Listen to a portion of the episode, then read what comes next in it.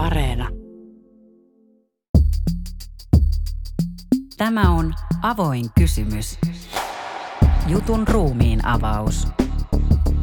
No mulle tarkoittaa läsnäolo sitä, että minä itse pysyn mahdollisimman kaukana kuvasta. Minä haluan luoda sellaisen illuusion, että ne ihmiset, jotka siinä ohjelmassa esiintyvät, ne kertovat suoraan katsojalle, suoraan TV-katsojalle. Että siinä ei tarvitse tällaista toimittajan muodostamaa väliportaan hallintoa, että ihmiset ikään kuin kertoisivat toimittajalle, joka on siellä ottamassa näistä asioista selvää, vaan että se on tällainen suora kokemus suomalaisen TV-katsoja näiden ihmisten välillä. Mä haluan mieluummin niin, että näiden ihmisten tarinat ja ne tilanteet piirtyy ja välittyy mahdollisimman suoraan ja mahdollisimman aitoina myös suomalaisille katsojille. Näin sanoo Pertti Pesonen. Hän on Ylen ulkolinjan pitkäaikainen toimittaja, joka on kerta toisensa jälkeen tuonut Etelä-Amerikan konfliktien uhrit ja siirtolaisten tarinat suomalaisten verkkokalvoille. Tässä jaksossa hän kertoo, miten syntyi dokumentti Jumissa USAn rajalla. Olli Seuri. Avoin kysymys minikausi. Pertti Pesonen, bienvenidos a Vallilla. Gracias, Olli. Hacemos la entrevista en finés, si no hay problema. No, me da igual. Sitä, espanjolo fines. Suomi myös käy oikein hyvin. Hyvä, hyvä. Meillä on tässä pöydällä ulkolinja-dokumentti Jumissa USA rajalla joulukuulta 2021. Teema on siirtolaisuus, miljoon Yhdysvaltain ja Meksikon rajaseutu. Ekoissa kuvissa on Rio Grande ja ensimmäisenä ohjelmassa puhuu pastori Hector Silva – Tällä joella on moni menettänyt toivonsa. Joki on vienyt monia perheitä mennessään. Miksi tällainen alku? No minusta tämä, mitä tämä Reinosassa oleva pappi Hector Silva sanoi, niin se jollain tavalla kiteytti sen joen olemuksen, koska siinähän minusta ruumiillistuu, jos joessa voi ruumiillistua, niin se draama, mikä on. Mä Yhdysvallat toisaalta tällainen the, the great place on earth, make America great again, mistä Trump niin edelleen puhui. Ja sitten toisaalta tämä kaikki, mitä on siitä eteläänpäin. Siellä on, siinä on erittäin iso elintasoraja ja siellä monessa maassa nähdään tämä tämmöinen American Dream, amerikkalainen unelma, jota tavoitellaan.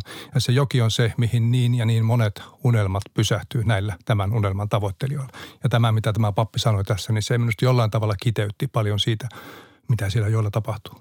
Ja sua on tietysti kiinnostanut uralla erityisesti se rajan eteläpuoli, mutta ylipäätään rajaseudut myös Euroopassa, niin mikä niissä kiehtoo? No rajathan on, tavallaan ne on tehty rajoittamaan ihmisten kulkua, mutta tämä siirtolaisuushan on sellainen, sanotaan, että jokaisella ihmisellä on oikeus etsiä parempaa elämässään. Niinhän me suomalaiskin tehtiin. Me aikanaan muudet lähdettiin Yhdysvaltoihin etsimään sitä parempaa elämää ja me lähdettiin Australiaan. Ja minunkin ikäpolveni muistaa sen, kun varsinkin tuolta Lapista, mistä olen, lähdettiin Ruotsiin. Että nämä samat teemat, mitkä meillä suomalaisillakin on olleet vuodesta vuosikymmenestä ja oikeastaan kauempaakin – ajankohtaisia akuutteja, niin ne on edelleen. On enemmän muualla kuin tässä meillä, mutta se ei tarkoita sitä, että niitä ei olisi ja mitä meidänkin ei, ei tai mitä me, me voisimme niin jättää huomiota. Minusta ne on tärkeitä asioita. Tota, mä väittäisin, että tämän dokumentin keskeisin miljö on tällainen Plaasa tori Reynosassa, minkä mainitsit Meksikossa Tamaulipasin osavaltiossa. Miksi just Reynosa? No siksi, että se oli siellä, sanotaan näin lyhyesti. Mutta siinä on siis tämä Plaza, se on ihan sen Rio Granden, tai eteläpuolella sitä sanotaan Rio Bravoksi, mutta sama joki. Niin se on ihan siinä joen pinnassa ja siitä on periaatteessa hyvin helppo, tai ei, anteeksi, ei helppo, vaan lyhyt matka sinne Yhdysvaltain puolelle. Niin mä katsoin Google Mapsista, se on melkein kiveheiton päässä. Joku pesäpalloilija varmaan heittäisikin, joo, se on tosiaan. Ja sen joenhan, se jokihan ei ole mitenkään vaikuttava. Se on muutaman kymmenen metriä leveä ja se on useimmista kohden sellainen, nyt ei ollut sadeaika, niin sen kahlaa yli. Mutta se on silti kuitenkin, se on niin valtava raja niin monille ihmisille, niin vaikea saavuttaa ja ennen kaikkea niin vaikea ylittää, että se siinä on. Ja se nimenomaan, että siellä on, no kun me olimme siellä, niin pari tuhatta ihmistä pakkautuneena sellaiselle pienelle plaasalle aika helvetimoisissa oloissa. Siellä oli todella kuuma, 40 astetta ja telttakankaan alla siellä hikoltiin ja oltiin niin. Siksi se teki sen mielen, äh, mielenkiintoiseksi. Niin me, meillä ei ole tässä kuvia kertomassa.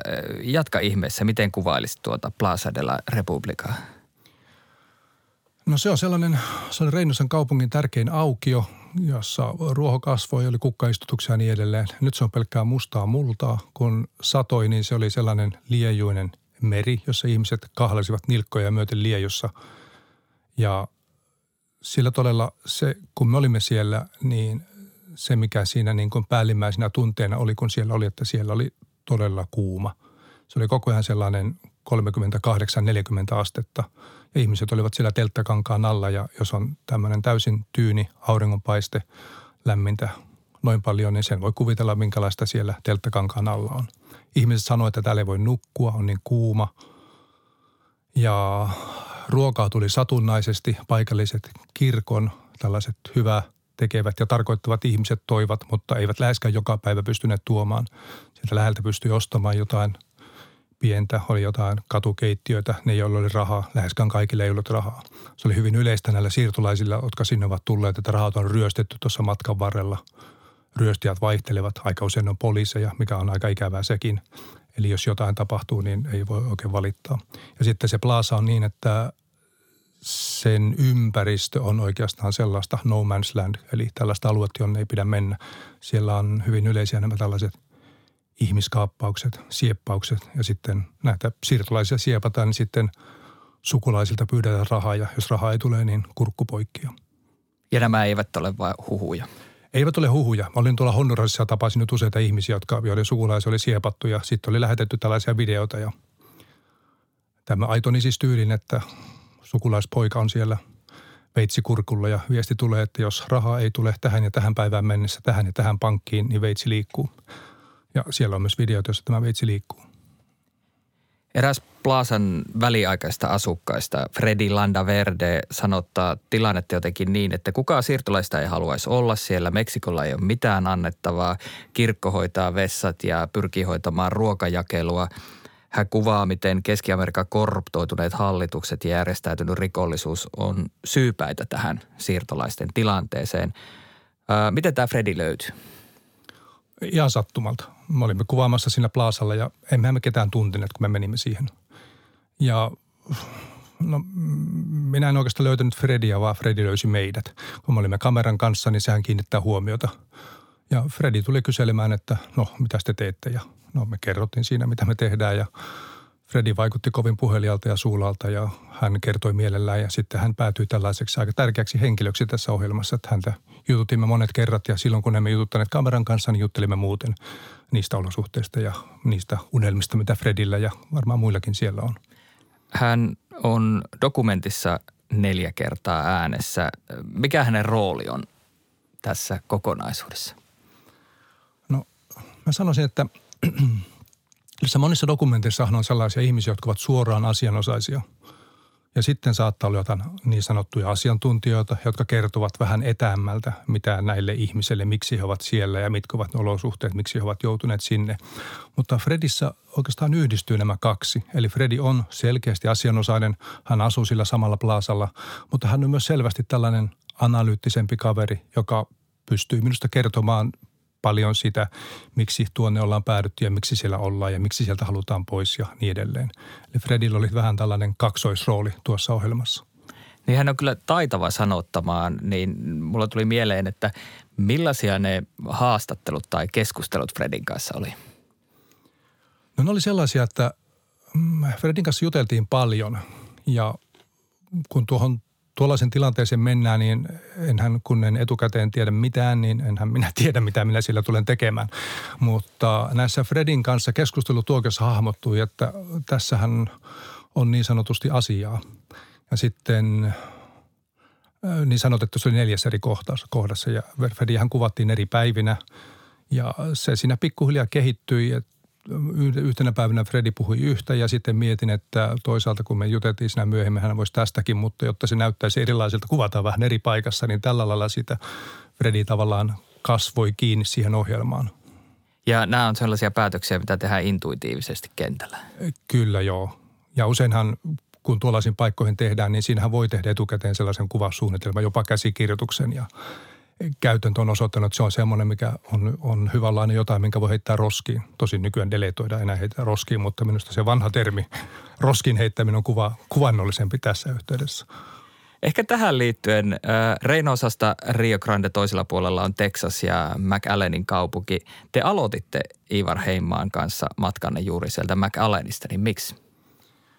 No me itse asiassa aloitettiin Louisianasta, mutta mennään siihen myöhemmin. Mutta kerrotaan tämä McAllen. Siis ennen kun menin tuonne, niin olin lukenut siitä, minkälaista se elämä McAllenissa on.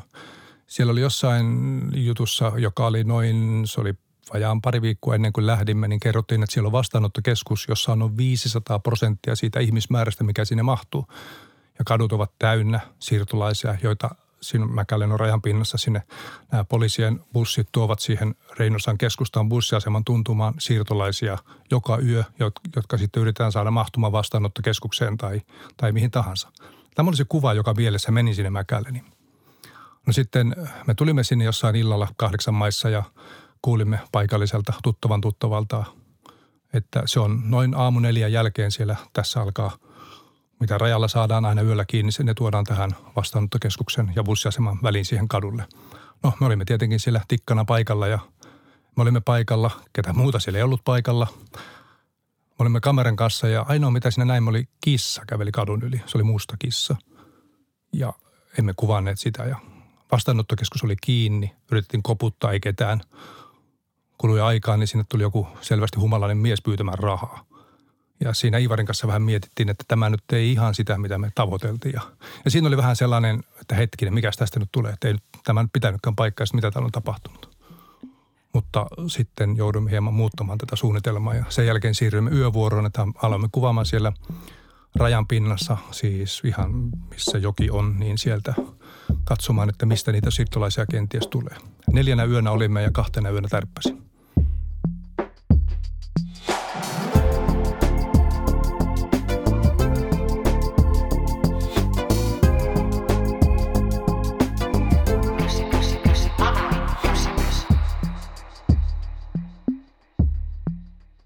Tässä dokumentissa on musta kiinnostavaa, kuinka käytännössä ohjelma ensimmäiset kymmenen minuuttia sä ikään kuin rakennat tunnelmaa, rakennat sitä miljöötä. On siis Rio Grande, Reynosa, McAllen, äh, La Joya, äh, tutustutuat katsojaa erilaisiin ihmisiin. Niin miten tietoista tämmöinen on? No kyllä se on tietoista. Mä yritän tosiaan luoda, kuten sanoit, miljöön. Eli kuvailla sen paikan ja tilanteen ja ne ihmiset, missä ollaan. Eli alussahan on selvästi enemmän ihmisiä, että monet, monet niistä häviävät matkan varrella. Osa ihan käytännön syistä, kuten nämä McAllenin eli Texasin puolella, kun oli poliisin kiinniottamia siirtolaisia, niin ehdimme heitä lyhyesti tavata, jonka jälkeen poliisin bussit veivät heidät ties mihin. Eli ei ollut mahdollistakaan seurata pidempään siltä osin. No mä ajattelen, että sun kerronnassa on olennaista just semmoinen mm, läsnäolo, ihmisten kohtaaminen tai näkeminen tai sen paikan näkeminen, niin mitä sulle tarkoittaa läsnäolon rakentaminen, läsnäolon tuntuu? No mulle tarkoittaa läsnäolo sitä, että minä itse pysyn mahdollisimman kaukana kuvasta. Minä haluan luoda sellaisen illuusion, että ne ihmiset, jotka siinä ohjelmassa esiintyvät, ne kertovat suoraan katsojalle, suoraan TV-katsojalle.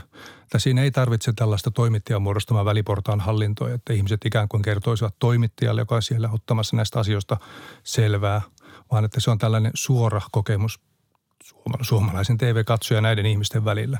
Et minusta sellainen, että jos siinä on toimittaja välissä, että jos joku katsoja Suomessa katsoo, että aha, nyt siellä toimittaja, vaikkapa tässä Pertti Pesonen on siellä nyt tuollaisessa paikassa, niin jos heiltä jälkeenpäin kysytään, että no mitä siellä oli, no se Pesonen kävi siellä jossakin. Mä haluan mieluummin niin, että näiden ihmisten tarinat ja ne tilanteet piirtyy ja välittyy mahdollisimman suoraan ja mahdollisimman aitoina myös suomalaisille katsojille. No mihin tämä perustuu, koska on myös sellaisia tekijöitä, jotka tuo itsensä keskelle kerrontaa ja ehkä, ehkä luo sen dokumentin imun sitä kautta?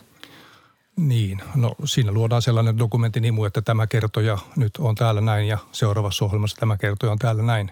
Mutta minusta se on suoraan sanottuna aika falskia. Siinä luodaan tällaista toimittajabrändiä. Et minusta on, äh, mä kunnioitan näitä ihmisiä, joita monet tällaiset ohjelmat, missä teen, niin ne on sellaisia ihmisiä, jotka ovat joutuneet olosuhteisiin ja tilanteisiin, joita he eivät selvästi hallitse ja joissa on, on vaikea olla, niin, niin tuota, minä en voi niin mennä itseä oma persona korostamaan sellaisia. Mä haluan niin kuin tuoda suoraan näiden ihmisten tarinoita ja tuntemuksia. Ja tässäkin dokumentissa äänessä on juuri näitä kokijoita, ihmisiä tapahtumien keskellä on tämä pastori Hector Silva. Ää, mutta asiantuntijoita ei juurikaan ole. Minkälainen ratkaisu tämä oli? No pari asiantuntijaa haastateltiin ja ne pyöri aika pitkään mukana siis tuossa ohjelman esikoostossa. Mutta kun sitä pyörittelin, niin ne vaan jäi jotenkin irrallisiksi. Vaikka varsinkin toinen niistä oli itse asiassa erittäin hyvä. No vähän säälitti ja siinä tulee vähän sellainen – sellainen tota, kill your darlings, eli olet jotain sellaista, minkä eteen olet nähnyt vaivaa ja olet nähnyt vaivaa, olet valmistellut haastattelua, mitä näiden torilla, kun tulee vastaan, ketä sattuu, niin eihän siinä voi hirveästi va- valmistella. Mutta nämä oli sellaisia, mitä oli kovasti valmisteltu ja mietitty, ja sitten ne vaan pois, mutta se nyt vaan pitää tehdä niin joskus, ei sille voi mitään. Sun omat speakit on tässä dokumentissa alle kaksi minuuttia ja tämäkin ehkä kertoo ohjelman 52 minuuttia – niin siitä, että et halua olla keskiössä, ei niin, että et puhus ollenkaan, mutta puhut säästellen, niin mikä spiikkien rooli on? No, spiikit on, minusta niillä on oikeastaan kaksi roolia. Toinen, mä yritän, että ne kiteyttää jotain olennaista. Ja ne toinen on sellainen, että ne voi olla siltana erilaisten kohtausten välillä ohjelmassa. Eli jos mä pyrin siihen, niin kuin kuten sanoit, että 52 minuuttia pitkä ohjelma, josta kaksi minuuttia on spiikkiä, niin nehän eivät tietenkään ole mitenkään hallitsevia. Mutta näitä ohjelman kohtauksia, kun rakennetaan, niin yritetään saada niin, että mietitään jo siinä haastattelua tehdessä, että hetkinen, tämä ihminen pitäisi nyt saada sanomaan tätä, jotta se liittyy tuohon, liittyisi tuohon, jonka olin tehnyt, että tähän saisi sellaisen jatkuman rakenteen. Mutta aina se ei vaan onnistu. Et jollain tavalla voi ajatella, että jokainen spiikki on pieni epäonnistuminen, eli en ole pystynyt tähän, mikä on tämä dokumentin niin kuin mikä mulla takaraivossa pyörii koko ajan. Ja olen joskus tehnyt kokonaisia dokkareitakin, että ei ole yhtään spiikkiä, mutta aina siihen ei pysty. Ja joskus jopa tarvitsee tällaisia pieniä kiteytyksiä. Koetko sen siis onnistumisena, jos ei tarvitse spiikata? Omalla tavallaan kyllä joo, mutta kyllä joskus on sellaisia pieniä kiteytyksiä ja ne voi myös tuoda sellaista pientä rakennetta, paussia ohjelmaan. Mutta joskus on, on, on sellaisia, että tuntuu, että minusta on triviaalia tähän tulla jotain väliin sanomaan. Mä lainaan nyt yhtä sun spiikkiä. Selitä sen jälkeen, mitä siinä sun mielestä on ja mitä se tekee siinä dokumentissa. Kun aamu valkenee Meksikon puolella, niin Reynosan Plaasalle tulee ihmisiä housut savessa. Nauhattomat kengät kertovat, mistä he ovat tulossa. Siinä kerrotaan sitä miljöötä ja minä spiikissä nimenomaan ei ole sitä, että nauhattomat kengät kertovat siitä, että he ovat olleet ylittämässä tätä savista jokea, jossa jossa tuota, ja jonka jälkeen poliisit ovat ottaneet ne nauhat pois kengistä, vaan siinä nämä ihmiset pääsivät itse kertomaan, että yrittivät ylittää jokea, jäivät kiinni toisella puolella ja poliisi otti nauhatkin kengistä, että he eivät pysty joko A juoksemaan pakoon tai B eivät pysty niin kuin, no, hirttäytymään näihin nauhoihin. Mutta se jätetään näille ihmisille kerrottavaksi se, mitä heille on tapahtunut. Ja musta oli kiinnostavaa myös se, että ennen tätä spiikkiä on siis se yö siellä rajalla, missä nämä siirtolaiset on otettu kiinni. Ja, ja niissä kuvissa kyllä näkyy jo näitä nauhattomia kenkiä, mutta sitten ei sitä kuvaa tai huomiota ei kohdisteta niihin. Sitten tulee tämä spiikki ja sitten pääsee täällä niin kuin aamuisella Reinausan plaasalla puhumaan nämä ihmiset, niin, niin siinä on aika semmoinen hyvä, hienovarainen siirtymä myös. Joo, siirtymät, tuo hienovarainen hyvä sana, että ne ei saa olla sellaisia kirveellä veistettyjä, vaan isän oli kirvesmies, että nämä, nämä tällaiset, kun puut liitetään yhteen, niin siinä pitää olla sellainen hyvä, hyvä liitos, että se menee sujuvasti. Niin näissäkin, että se ei niin kuin töksähtele katsojalle, että tässä nyt oli jokin siirtymä, vaan että se on tällaista luontaista jatkumaa. Joo, kyllä. Minkälainen olisi täydellinen spiikki? Lyhyt. Joka kiteyttää jotain ihan olennaista. Mulla on joitain esimerkkejä, mitä noin kollegat on joskus tehneet ja, ja tota, mä yritän apinoida niitä ja jäljitellä ja, ja tota, ihailen sellaista tiivistä ilmaisua. Muistatko jotain esimerkkiä kollegalta? Muistan Vesa Toijosen, joka oli ulkolinjan tuottaja ja hän oli joskus Romaniassa ja siihen aikaan, kun Nikolai Ceausescu oli Romanian johtaja – ja Speakissä sanottiin ihan sanatarkkaa sitaattia en muista, mutta se meni, että Nikolai Ceausescu kutsuu itseään ajatusten tonavaksi. Romanialaiset itse joutuvat uimaan saman tonavan läpi, voidakseen ilmaista omia ajatuksia vapaasti. Minusta siinä on aika tiivisti ilmastuna se, mikä oli tällaisen Romanian diktatuurin ydin.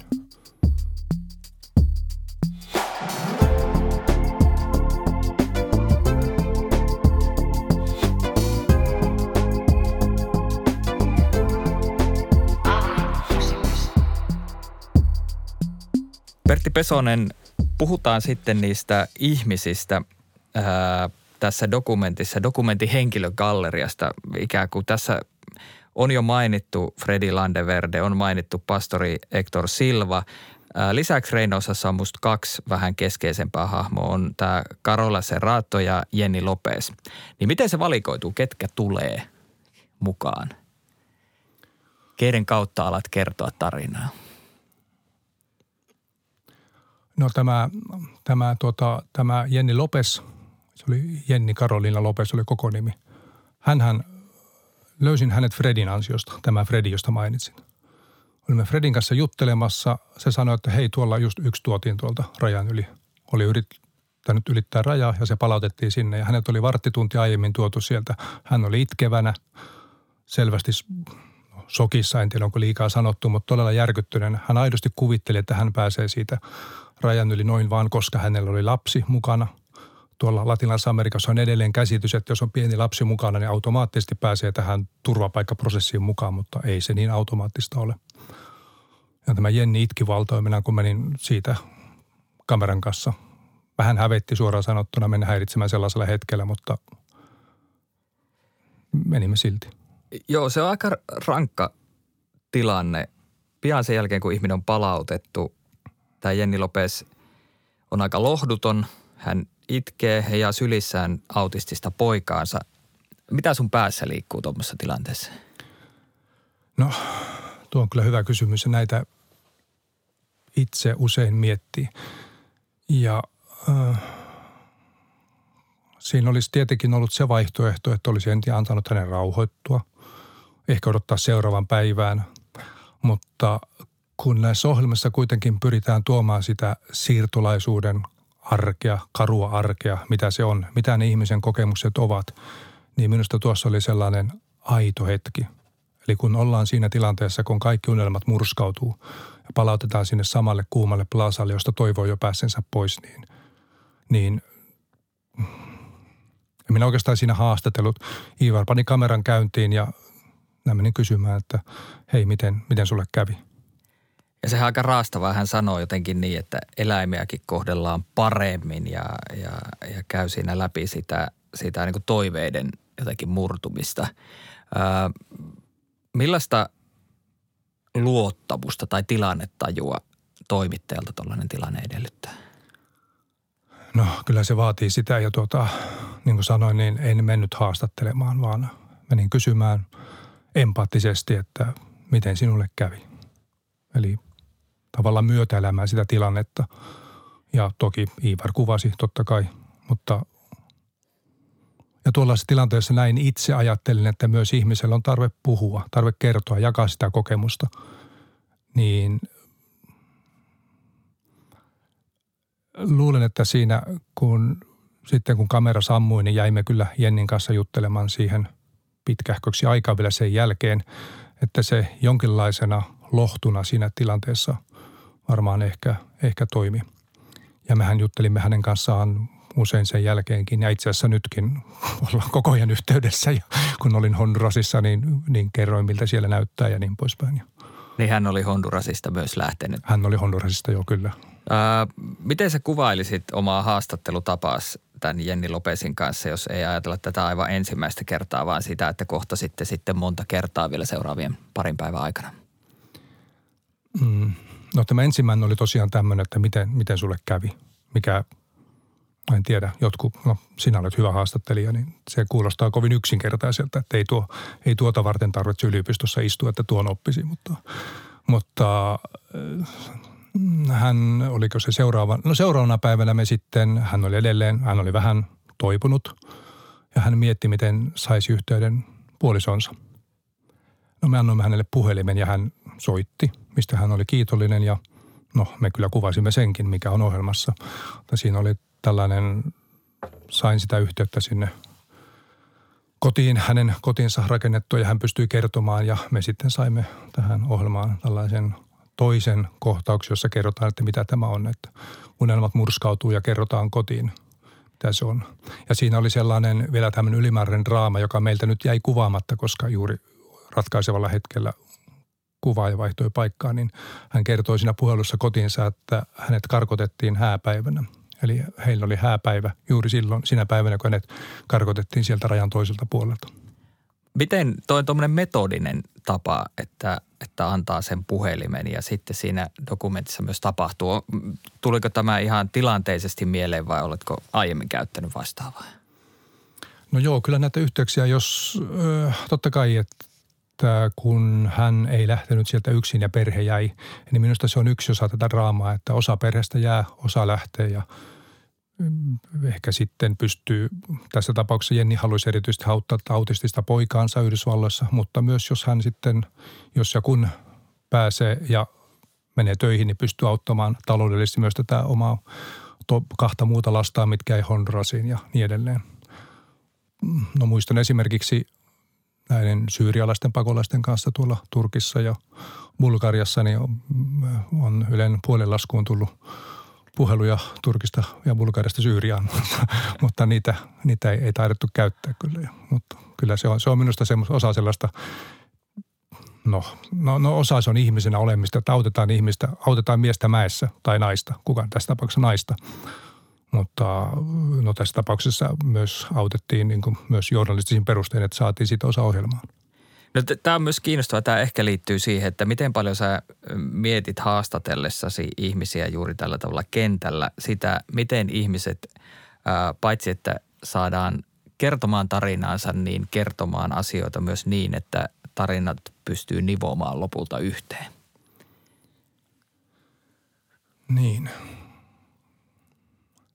Se ensimmäinen kohtaaminen on tärkeä – ja yleensä se, no Jenninkin tapauksessa niin, että ensimmäinen kohtaaminen oli se, joka totta kai ohjelmassa oli ensimmäisenä. Ja no toinen oli sitten, mä halusin nähdä seuraavana aamuna, kun menimme, että onko hän toipunut tästä järkytyksestä, mikä oli silloin, kun hänet sieltä rajalta palautettiin. No hän oli jonkin verran toipunut ja pystyi jo soittamaan ja kertomaan. Ja sitten, no kolmas kohtaaminen oli sattuma. Me olimme kuvaamassa, siellä on tällainen kirkon pitämä vastaanottokeskus, jossa ihmiset käyvät liittämässä nimensä listaan, että jos haluavat Yhdysvaltojen hakevat turvapaikkaa niin edelleen. Me olimme kuvaamassa sitä ja yksi, kaksi Jennikin oli siellä jonossa, niin totta kai me kuvasimme myös, myös häntä siellä. Ja viimeinen kohtaaminen taisi olla niin, että kun me olimme jo lähdössä pois sieltä tavalla viimeinen päivä, niin käydään vielä, että mitäs, mitä, mitä vielä Jennille. Käytiin totta kai sanomassa hänelle hyvästelemässä ja että me nyt lähdetään ja mutta myös ne viimeiset kuulumiset, että millä mielellä hän jäi sinne. Eli en minä nyt osaa sanoa, oliko se tietoista haastattelun rakemista. Se oli yhteydenpitoa. Viimeisissä kuvissa Jenni Lopes näyttää aika epätoivoiselta, mutta se lienee hyvä kertoa, että lopputeksteissä pääset kertomaan, että hän on päässyt Yhdysvaltoihin Etelä-Karolainaan. Ja tämä on sellainen asia, jota et ehkä olisi päässyt 2000-luvun alussa kertomaan, kun aloitit ulkolinjadokumenttien tekemisen eli selvittämään vielä jälkikäteen ja pitämään yhteyttä niin helposti. Niin miten tällainen teknologia on muuttanut yhteydenpitoa? No kyllä se, mikä kaikkein eniten muuttaa, on WhatsApp-puhelut. Ennenhän puhelut oli tuonne, oli kalliita ja yleensä läheskään kaikille ihmisille ei tietenkään olleet puhelu, ollut puheluita. Ja nyt äh, se oli, taisin soittaa Jennille, että, että tuota, ohjelma nyt tulee tässä kohta ulos, että kiitoksia vaan sulle ja miten sulle kuuluu. Niin Jenni sanoi, että joo, terveisiä vaan, minä olen täällä Karolainassa. Mä olin aivan ällikällä lyöty, että häh, miten ne siellä olet? ja, ja, eli se oli sellainen niin kuin todellinen happy end siihen, tai sellainen happy end, mihin en kyllä missään nimessä uskonut. Mutta siinä oli käynyt niin, että jokin tällainen hyvä ihminen oli kuullut Jennin tapauksesta ja oli ollut tällainen erittäin pätevä lakimies oli tehnyt sellaisen hakemuksen, että Jenni pääsi sen turvin laillisesti, huom laillisesti Yhdysvaltoihin ja hän on nyt siellä rakentaa elämänsä.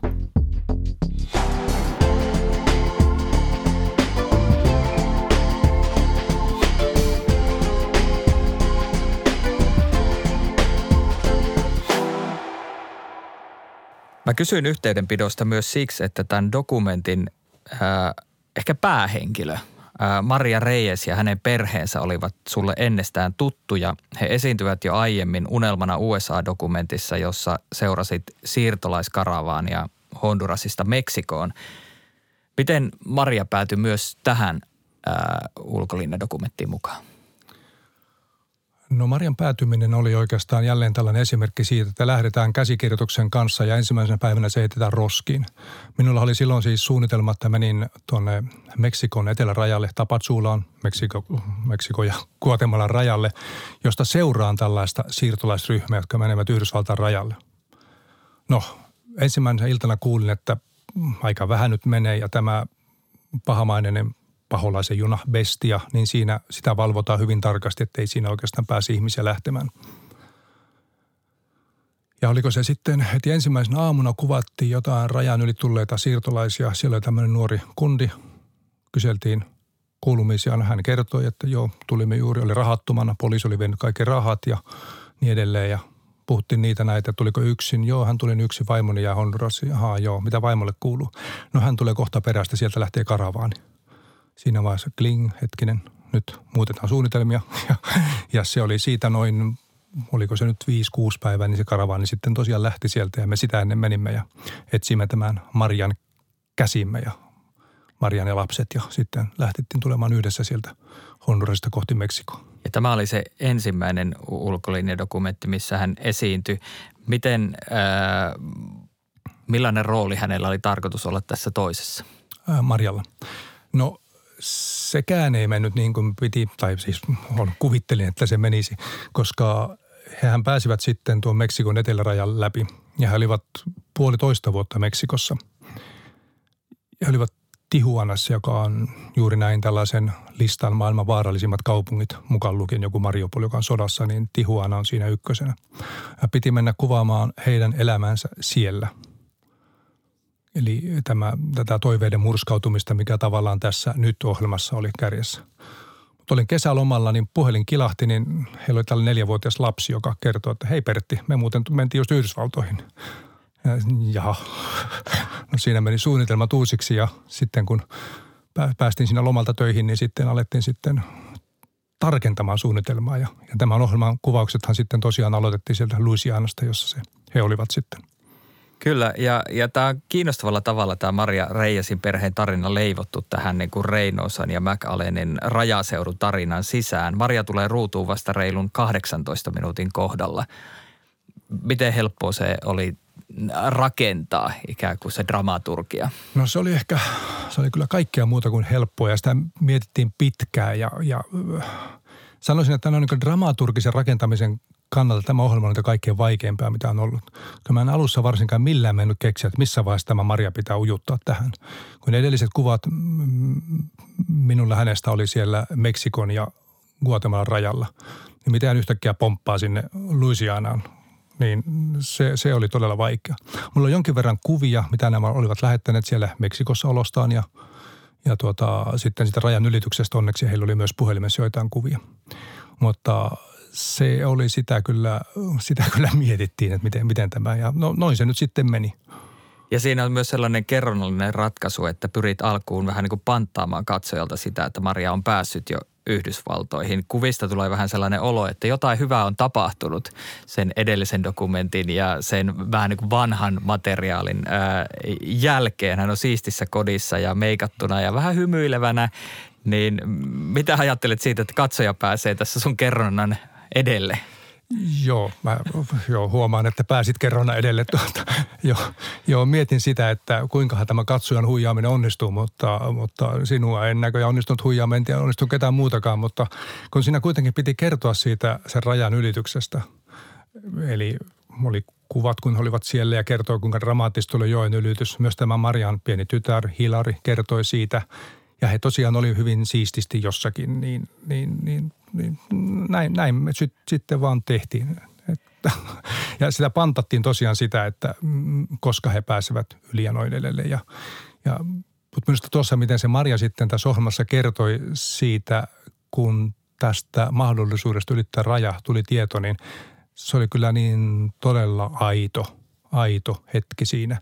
Hirveän välitöntä. Kyllä, kyllä. Ja Maria oli, Maria oli hyvin välitön ja – Ja äh, tämän Marian ja juniorin kanssa me tehtiin, tai tein koko ajan niin, että kun ne tapasimme ensimmäisen kerran, alkoi kertomaan, mitä tapahtui, niin mä sanoin, älä kerro vielä. Annan kamerat ensin. Eli mä en halunnut pilata sitä aitoutta. Eli jos hän olisi kerran kertonut, sitten hän, kuten aiemmin sanoin, niin mehän pääsimme sitten, että, että en halunnut sortua siihen kuoppaan, mihin joskus kyllä olen usein sortunut, että siinä häviää se välitön, välittömän reaktion tuntu. Toinen musta aika kiinnostava asia siinä Baton Rougeissa oli se, että sä et selitä oikeastaan sitä, että kuvissa siellä Louisianassa on autojen päälle kaatuneita puita. Ää, miksi? Niin, se nyt ehkä, ehkä olisi. Siinä oli tämä Iida-myrsky, joka oli ihan vastikään tapahtunut. Sen tietenkin olisi voinut selittää, mutta mä ajattelin kuitenkin, että tämä on tämä siirtolastarina, että se myrskytarina on jokin, jotain ihan muuta. Ja se ehkä, siinä oli sitten tämmöinen pieni sivuvaikutus tällä myrskyllä, jos niin voi sanoa, että öö, mehän olimme neljä päivää siellä Baton Rougeissa. Me asuimme Marian juniorin kotona – 150 kilometrin säteellä ei ollut yhtään hotellia. Kaikki oli täynnä näitä myrskyevakkoja. Niin Maria, siellä heitettiin lapset pois lastenhuoneesta ja meidät istutettiin sinne. Miten tyypillistä tällainen? Ei tämä ole kovin tyypillistä. Kyllä pyritään, ettei nyt kauheasti mennä häiritsemään ihmisten elämää, mutta tässä häirittiin ja Miten se vaikutti sinun ja kuvaaja Ivar Heimmaan tekemiseen sitten, että te olittekin siellä sitten perheen keskellä useamman päivän? No kyllähän siinä varmaan tuli sellaista välitöntä tunnelmaa siihen. Että ne, siinä tuli tällaisia, no se oli hetkittäin aika huvittavaa, kun meillä oli vielä jetläkki päällä, kun me tultiin suoraan sinne ja me herättiin aamulla, molemmat oltiin jostain kolmen maissa hereillä ja että miten tässä ollaan, ettei häiritä ketään ja mentiin keittiö ja vois, kahvin keittiö oli mennyt rikki ja sitten me löydettiin jotain pikakahvia ja millä tämä voisi keittää. Me löytyi kattila, me löytyi paistinpannu, paistinpannu lämmitettiin vettä ja Iivarin kanssa naurittiin, täällä paistetaan kahvia Luisianassa. Vasta oltiin kotona. Ja, eli se, siinä oli vähän tällaista huvittavaa, mutta, mutta siinä sitten Maria myös, kun se kertoi, miten hän opettelee englantia, jossain siellä huomasin, kun hän toisteli, että no, tämähän pitää kuvata ja – sekin kuvattiin sitten. Se oli semmoinen yksi esimerkki siitä, miten koitetaan sopeutua tähän uuteen elämään, että englannin opettelusta se lähtee. Ja samoin nämä lapset olivat, jotka oli koulussa, ne panna ihan ummikkona sinne englanninkieliselle luokalle ja siinä ne molemmat sitten kertoivat, että vähän vaikeaa tämä on. Ja siinä ehkä tuli semmoista aitoutta ja välittömyyttä lisää, mitä totta kai meillä oli ihan hyvä yhteys eihin, mutta ehkä se vielä toi lisää sitä. Ja sait lapsetkin myös puhumaan, että lapsien haastatteleminenhan ei tyypillisesti ole ihan helpointa – voisi sanoa, että haastattelemisen yksi vaikeimmista lajeista, niin Kyllä. niin mihin, mihin se perustuu? No ehkä siinäkin auttoi se, että kun me nyt oltiin niin monta päivää siellä ja varsinkin tämä perheen tytär Hilari, se oli alussa hyvin ujo. Hän oli silloin, kun menimme karavaanissa, niin hän oli silloin hyvin välitön ja leikitin siellä näitä lapsia siellä niin kuin matkan ratoksi, mutta nyt hän on alussa tosi ujo ja No se pienin lapsi, mikä siellä, sehän kiipeili sylin koko ajan suoni, mutta hän oli ehkä vähän nuori haastateltavaksi. mutta sitten viimeisenä päivänä taisi mennä niin, että sinä juttelin, taisin jutella Marian kanssa ja sitten kysyin vaan Hilarilta, no mitä, mitä sinä kerrot, mitä sinulla on koulussa mennyt? Oli tällaista hyvin yksinkertaista se. Ja se kertoi siinä sitten ja, ja noin. Mutta että ehkä se tilanne luotiin sillä lailla, että siinä ei varsinaisesti oltu tekemässä haastattelua. Juteltiin niitä näitä kaikkien kanssa ja kamera siinä kävi ja siinä kun on ensin, ensin puhuu äitiä, niin sitten on helppoa siinä kysyä lapsilta. Mä yritin aiemmin kerran, että voisiko Hilari kertoa ja ei, ei voi. Mutta siinä kalkkiviivoilla sitten sain lastenkin todistuksen tähän tarinaan, mikä tietenkin heitä itseään koski.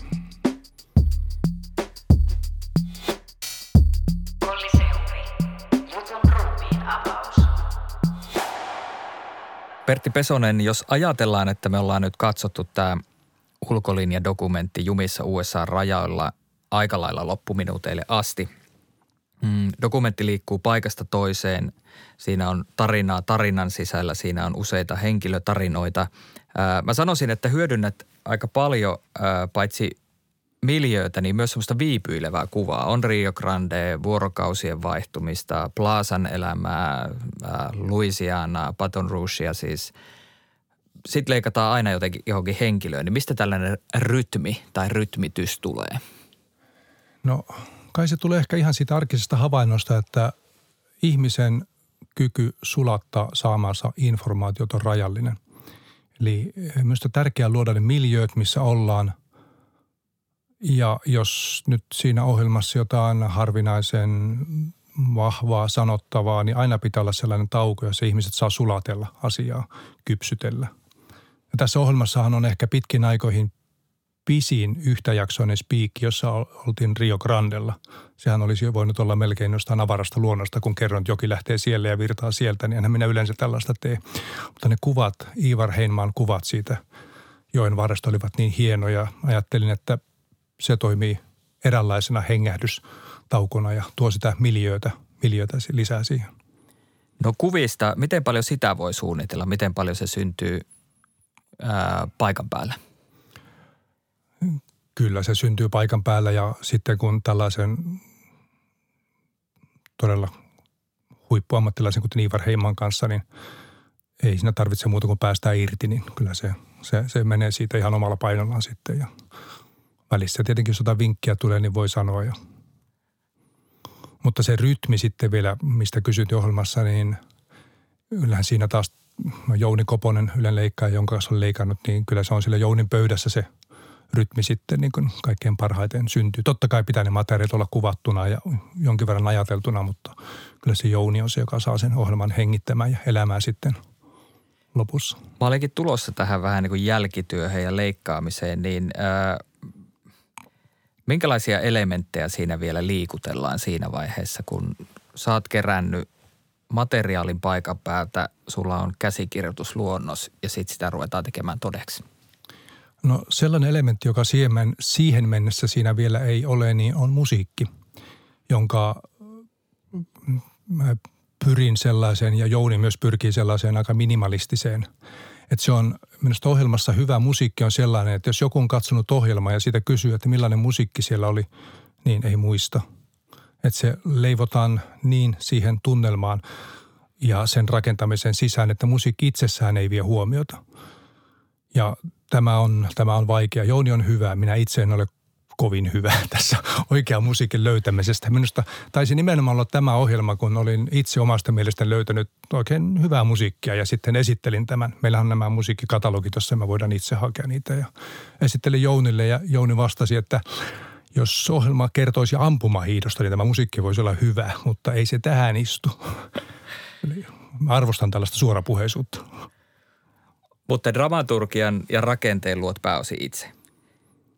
No joo, minä teen sen esikooston, missä lähinnä on se, mitä ihmiset puhuvat ja jotain täkyjä sinne sun tänne, miten, mitä kuvia siellä missäkin voi olla, mutta kyllähän se näillä minun taidoilla se esileikkaus on semmoista kirveellä veistämistä, että kyllä se jokaisen ohjelman viime kädessä tekee ja saa sen näyttämään ohjelmalta, niin kyllä se on leikkaaja.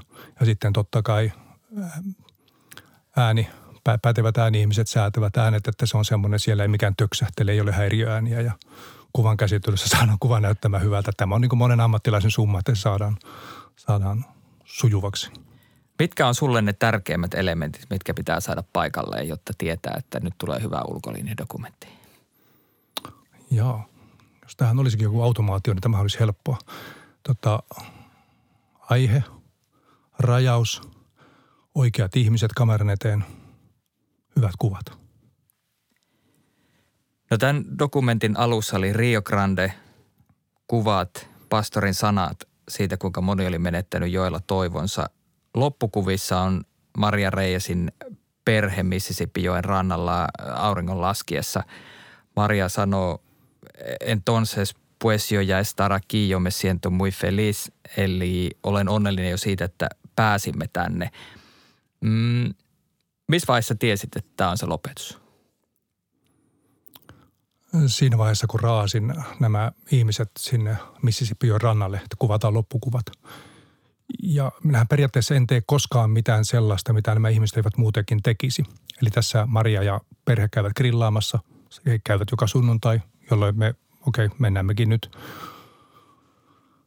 ja kaikki tämä on ihan aitoa ja se sanovat, että se joen rannalla on sellainen hieno kohta, jossa usein käyvät katselemassa jokea. Ja tämähän on melkein klisee näissä ohjelmissa, että loppukuvissa on auringonlasku. Se on minusta ihan hyvä klisee. Mä jos, en tiedä kuinka monta ulkolinja olen tehnyt, mutta jos siitä joku laskisi moni, kun päättyy auringonlaskuun, niin aika moni. Mutta jälleen kerran sekin menisi mennä ihan läskiksi, kun näin näitä loppukuvia valmisteltiin, niin siinä vieressä oli tällainen suihkulähde, jossa oli allas. Lapset menivät uimaan, niin tämä pieni poika loukkasi jalkansa lasiin. Siellä oli joku rikkunut lasia altaan pohjalle. Hän jalkapohjasta tuli verta ihan tolkuttomasti ja saatiin jotenkuten köytettyä siihen ja ja olin valmis, että lähdetään tästä nyt johonkin klinikalle, mutta he sanoivat, että me tultiin tänne loppukuvat, niin kuvataan ne. Ja no sitten ne kuvattiin. Jos joku katsoo, niin siinä poika on semmoisen hyvin synkän, itkuisen näköinen. Se johtui siitä, että hän oli juuri siellä jalkaan koski, kun hän oli saanut sen lasinsa. Se ei ihan istunut siihen tunnelmaan, mistä tämä Maria sanoi, että oltiin onnellisia, koska heti kun kamera sammui, niin lähti ryntäämään klinikalle. Voin sanoa, olen katsonut tämän nyt useamman kerran ja en ole kiinnittänyt huomiota juuri tähän poikaan. Jos katsot vielä kerran, niin katso sen naaman ilmettä. Pertti Pesonen, kiitos. Kiitos.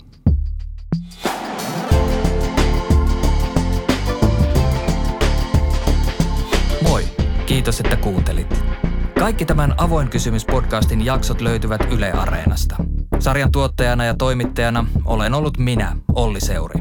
Äänimaailmasta ja suunnittelusta vastaa Jussi Liukkonen, Artlab Productions. Ja hei, tee kaikki ne jutut, joita sinua podcasteissa pyydetään tekemään. Kerro kaverille, kommentoi ja paina Yle Areenassa sitä pientä sydäntä. Niin saat tiedon, kun uusia jaksoja taas tulee. Pysytään uteliaina.